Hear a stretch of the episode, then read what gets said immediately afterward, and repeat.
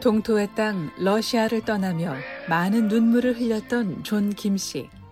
마음껏 꿈을 키우고 펼쳐야 할 20대 나이에 러시아 경찰과 보위부를 피해 다니는 압박에서 벗어나는 해방감 때문이었을까요?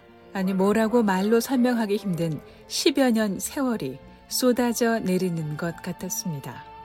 그렇게 모두 바다에 쏟아내버리고 안드레이라는 러시아 이름을 가졌던 김 씨는 아내와 딸, 아들 손을 잡고 2008년 기회의 땅 미국을 밟았습니다.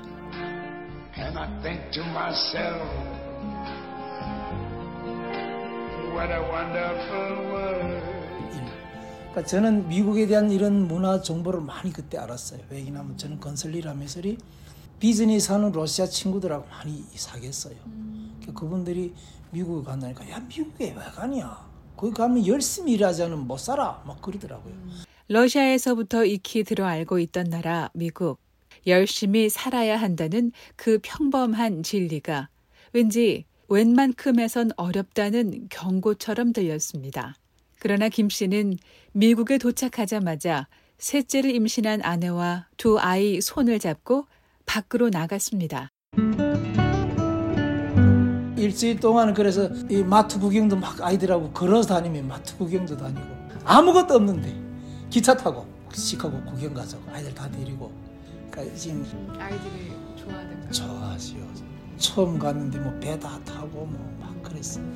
영어도 모르는데 때 영어를 하면서 이거 배 다 타고 그런 저녁에 또 이렇게 군심도 있고 여러 가지가 있었지만 어차피 정면 승부를 걸어야 하는 긴장되는 새로운 도전 앞에서 숨 고르기 같은 것이었습니다.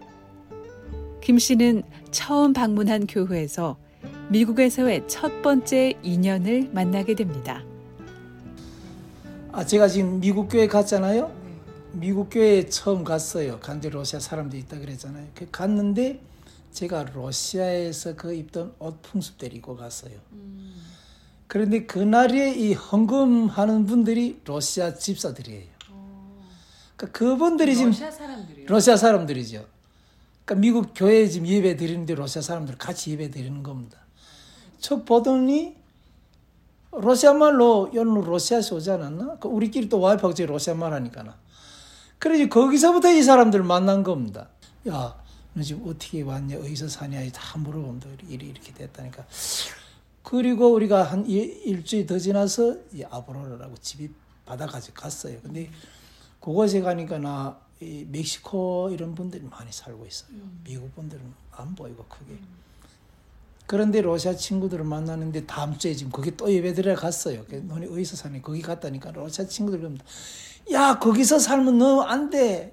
그리고 우리는 아이 서이 되니까나 아무 데나 들어갈 수가 없어요. 그래서 우리 친구가 집을 찾았어요. 러시아 친구가 거기 김씨 가족은 러시아 이민자들로부터 정착 초기 중요한 정보를 얻는 등 적지 않은 도움을 받았습니다.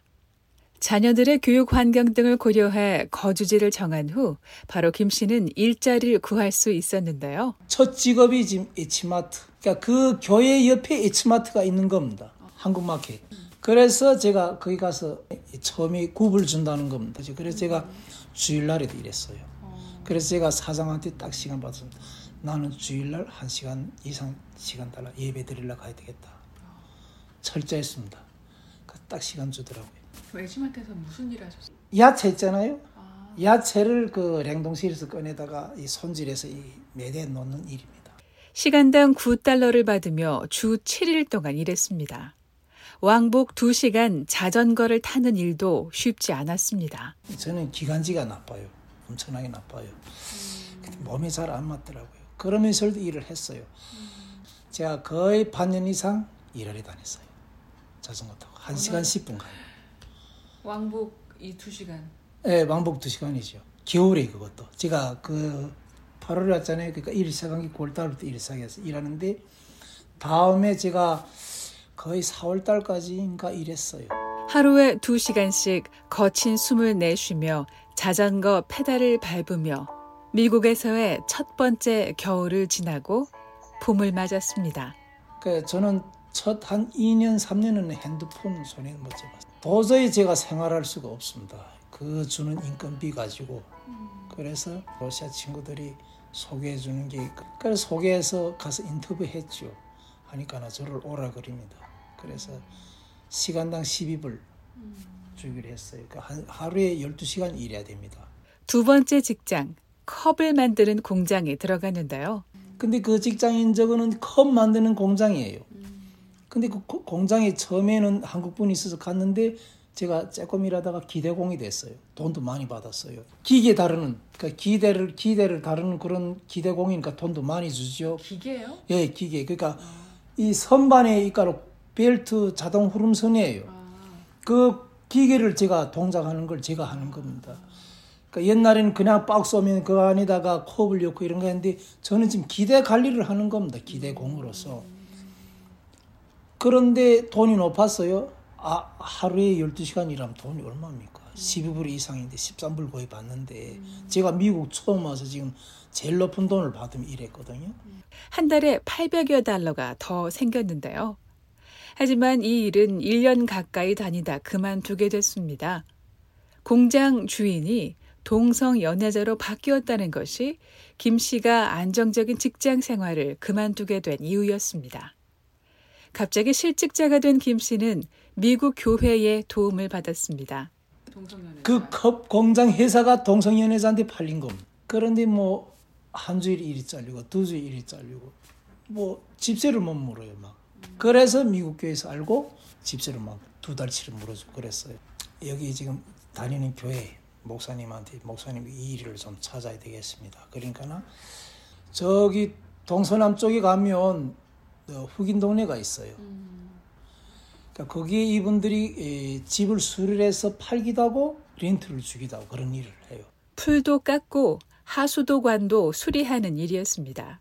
매일 새벽 5시에 출근해 저녁 8시가 돼야 끝나는 일이었습니다. 거기다 출퇴근 시간도 만만치 않았습니다. 가는 길이 그렇게 차가 막혀요. 거의 2시간 나가야 됩니다. 그 일을 제가 거의 1년 했어요. 그래서 하루에 100불 받았어요. 근데 그거 가지고 안 되겠더라고요. 그래서 또 일거리를 찾습니다. 이번에도 러시아 친구의 도움을 받았습니다. 전화책을 넣어놔, 폰북이라 그러죠. 전화책을 넣어놔주는 그런 우크라이나 회사가 있답니다.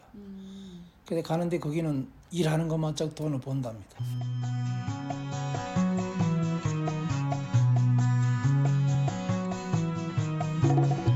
신화 공부를 하러 온 이곳에서 사는 일이 목적이 돼버린 어쩔 수 없는 상황. 김 씨는 더 많은 돈을 벌 수 있는 일을 찾게 됐습니다. 근데 거기 가면 진짜 돈을 벌겠습니다. 그래서 집집마다 전화책을 거기에 뭐 여러 가지 정보람이 있는 그런 책이 있어요. 전화책이 폰북 미국 건데. 그래서 한 달에 막 5천 불, 6천 불 벌었어요. 그러니까 미니밴에다가 그 책을 싣고 집집마다 겨울이든 여름이든 집집마다 그 책을 넣어놨습니다. 그러면 내가 그 책을 갖다 놓아준 것만 짝 돈이 나옵니다. 토요일 날이면 제 식구가 다 가서 그 일을 합니다. 아이들 다 차에 싣고 와이프도 다 싣고 그 토요일은 우리 아빠 공부도 안 하니까 아이들 다 가서 여기서부터 네 책임져라. 근데 그 전화책을 뒤에 젖자는 비닐봉지 다 여야 되거든요. 그러니까 그일 아이들이 하고 또 이렇게 논하죠. 아이들까지 동원해 주말에도 강행군을 이어갔습니다. 시카고를 벗어나 다른 주까지 나가야 하는 때도 있었습니다. 김 씨의 난민 정착 초기 3년은 그렇게 숨고를 틈이 없었습니다.